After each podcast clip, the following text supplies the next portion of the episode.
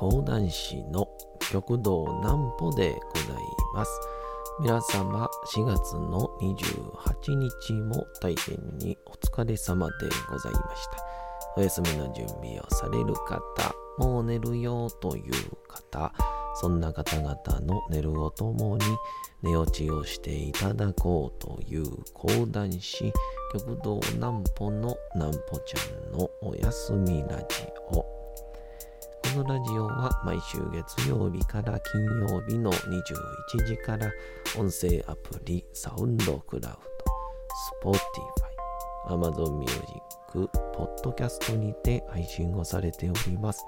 皆様からのお便りもお待ちしております。お便りは極道南歩公式ホームページのおやすみラジオ特設ページから送ることができます。内容は何でも結構です。ねえねえ聞いてよなんぽちゃんから始まる皆様の日々の出来事や思っていることなどを送ってください。ご希望の方にはなんぽちゃんグッズプレゼントいたしますので、住所、お名前お忘れなくと。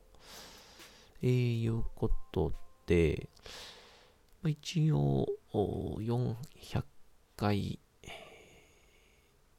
シーズン、シーズン？ま ?500 回に向けた、えー流れにはなり始めまして、昨日は、えー金閣寺を読み始めたんですけど、まあ、のー最近ちょっとこう人から勧められた本を読むんですけど、やっぱりちょっとこう眠くなっちゃうんですよね。で、ちょっとその友人と話してて、デジタルデトックスっていうですね、言葉を教えてもらいまして、えーちょっとその、いわゆる、まあ今だったら一番多いのは、えースマホを少し手放す的な、えーお話です。なんぽちゃんの明日は何の日？さて、明日があ4月の29日でございます。むちゃくちゃくと4月が終わろうとしてるんですけど、あのーなんか、全然半袖の時期にならないですね。うん。畳の日畳の原材料となるいぐさは緑色で4月29日が以前は緑の日だったことにちなんで全国畳産業振興会が記念日に制定しております。えこの人は別にえ衣替えをする前に畳を上げて大掃除をしてもらいたいとの願いから9月24日も畳の日清掃の日として記念日に制定されております。あのいつも僕はあの地域の、えー山田畳店さんという方に、えーいつもえーやってるん、えー応援してもらってるんですけど、まあ、そこもあの職人さんが言うてあったんですけどこう四角い部屋やから四角い部屋に合わせた畳を何枚分用意すればいいと思ってるやろって言われて。まあそれは6畳分の部屋には6畳なんちゃいますかみたいに言ったんですけど、まあ、意外と例えば部屋に限らずこう座敷とかね。で畳の畳数のサイズで作られていなくて、例えば壁から1メートルとか、畳と違う大きさで作られているらしいので、それ大きさ用に調節しないといけないらしくて。で、それがピタリとはまった瞬間に、とんでもない快感が待っているそうっていう。いや、やっぱどの業界の職人も快感を求めてやってんねんなぁと思いましたね。僕らも、あとお笑いの世界もそうでしょうけ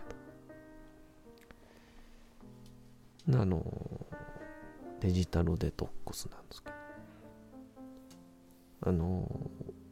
以前ね、あの、朝起きた時に、すぐスマホを見すぎないようにしましょうって話をしたんですけど、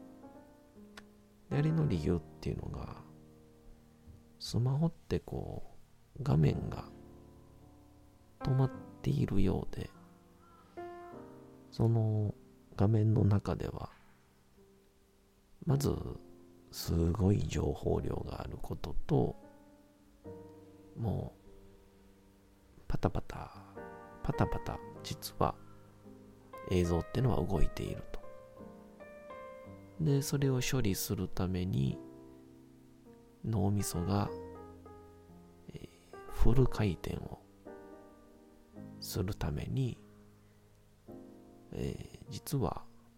えー、脳がすごいスピードで動くので疲れちゃうよっていう。だウォーミングアップもしてないのに全力疾走してるようだ。なので朝は、こう、ノートとかに、思ったことを、まあ理想は3ページ。まあ1ページでも10行でもいいんですけど、書きましょうと。すると、その手のスピードっていうのは、おそらく、まあ僕たちがこう体を動かせる最大のスピードですから、まあ、脳のスピードにこうブレーキを押せるんだと。っていう話をしたんですけどまあ多分デジタルデトックスこうちょっとこう電子機器まあ今日本、生活の中で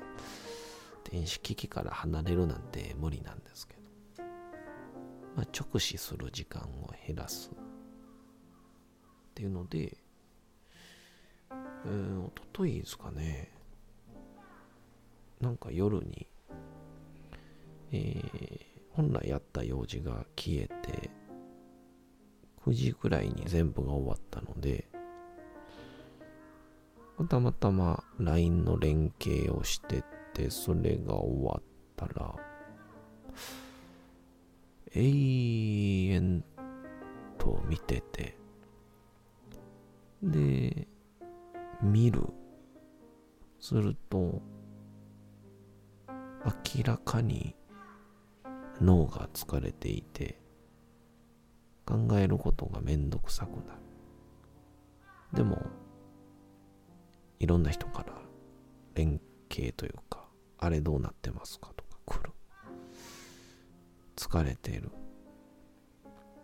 イライラする。で、イライラすると余計にスマホを見る。イライラするっていう、あの完全に負のスパイラルに陥りまして。いわゆるあの、かゆいところを書いたら、ずっと、さらにかゆなって、で、またそれを書いてただれていくみたいな。ほんとそんな感じになったんですけど。で、翌日だ、昨日か。僕は読売新聞で今、ちょっと記者さんの、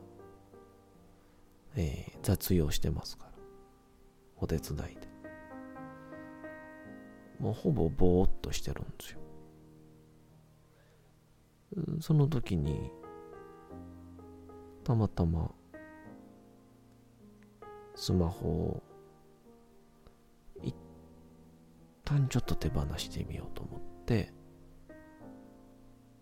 えー、一番大事なのがね、目に入らないことが大事らしいんで、カバンの中に入れるとちょっと余計気になるじゃないですか。これで十分依存症なんですけど。なので、え机の上に置いて、えー、プリントで隠すっていう。だから案外不思議で、気にならなくなるんですよね。で、気づいたら、50分ぐらい触っていなくて、ほんで、えー、なんか、その隣にいるデスクの人と喋ってたら、なんか50分時間が経つたびに、なんか脳みそが、なんて言うんだろう。こう、綺麗な水で現れていくみたいな。ちょっとなんか美化しすぎなのか、僕が相当重症なのかわかんないですけど、ほんとそういう感じにったんですね。あ、よっぽど脳みそが疲れてたんやなと思って。で、まあそこから、まあ確かにそう思うとあの、まあホリエモンとかは、ドキュメンタリーとか見てると、四六時中スマホで仕事してますけど、結構まあ、お仕事が多忙な方って、特に連携取っててもそうやし、仕事を見ててもそうですけど、朝にメール返してますよね。まとめて。うん。しかもあの、夜とかたまにご飯ご一緒させていただくことあるんですけど、全然スマホ触らないですもんね。めっちゃ忙しいはずなのに。なんでかなと思ったら、この触るときと、えー、触らないときの、た自制心というのか、まあ、もしくは、こう、縦分けというのか、分別がついてるんだろうなっていう。やっぱそう思うと僕なんかもふにゃふにゃ人間ですからすぐ返さないと不安になってしまうっていうね。えー、まあですんで。ぜひともあのまあまあやたらと不安がある必要もないんですけど。まあスマホまあ、非常に長時間見ると、まあ、肩も凝ったりしますから、まあ、適度にえー、離れる距離取ってみるのもいかがかななんていうお話でございます。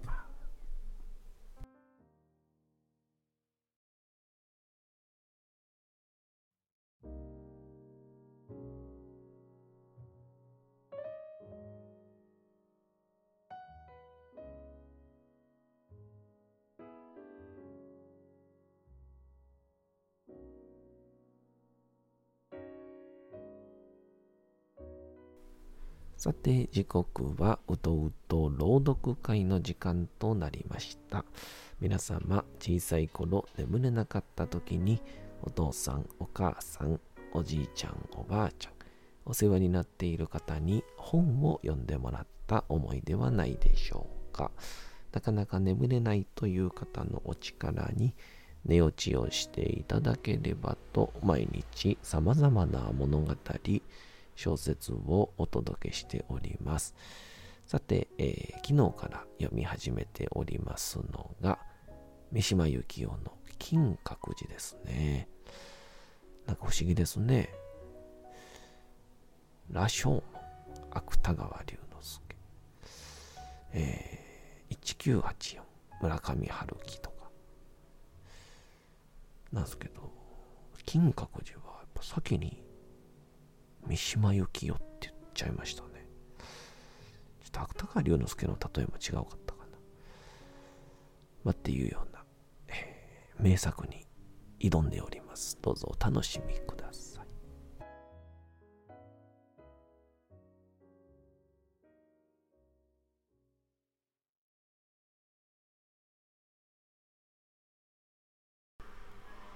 金閣寺三島由紀夫。遠い他の藻が火にきらめいているのを見たりすればそれを見えざる金閣の投影だと思った。福井県とこちら京都府の国境をなす吉坂峠はちょうど真東に当たっている。その峠のあたりから日が昇る。現実の京都とは反対の方角であるのに、私は山あいの朝日の中から金閣が朝空へそびえているのを見た。こういうふうに金閣は至るところに現れ、しかもそれが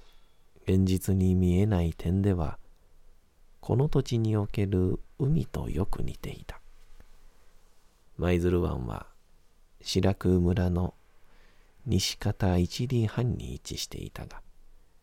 海は山に遮られて見えなかった。しかし、しかしこの土地にはいつも海の予感のようなものが漂っていた。風にも時折海の匂いが嗅がれ、海がしけると、たくさんのカモメが逃れてきて、そこらの田に降りた。体も弱く、駆け足をしても、鉄棒をやっても、人に負ける上に、生来のどもりが、ますます私を引っ込み思案にした。そしてみんなが、私をお寺の子だと知っていた。悪童たちは、どもりの坊主が、どもりながらお経を読む真似をしてからがった。講談の中に、どもりの岡っ引きのが出てくるのがあって、そういうところをわざと声を出して、私に読んで聞かせたりした。どもりは言うまでもなく、私と下界との間に一つの障害を置いた。最初の音がうまく出ない。その最初の音が、私の内界と下界との間の扉の鍵のようなものであるのに、鍵がうまく開いた試しがない。一般の人は自由に言葉を操るようになって、内界と下界との間の戸を開けっぱなしにして、風通しを良くしておくことができるのに、私にはそれがどうしてもできない。鍵が錆びついてしまっているのである。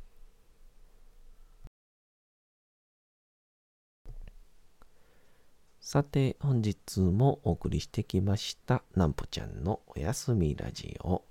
というわけでございまして、4月の28日も大変にお疲れ様でございました。